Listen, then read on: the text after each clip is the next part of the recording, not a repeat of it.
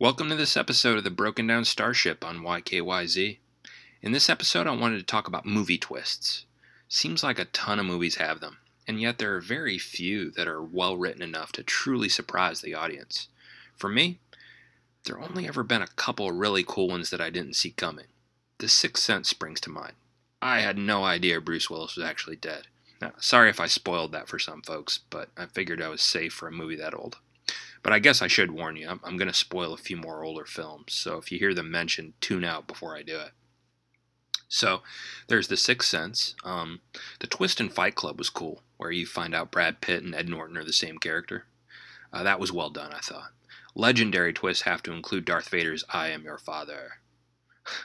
and the original Planet of the Apes had a cool twist where you think he's on another planet the whole time, but he's actually on Earth in the distant future. But, you know, sometimes I feel the movies try to force twists. They try to shock the audience with cheap tricks and red herrings, and it just falls flat.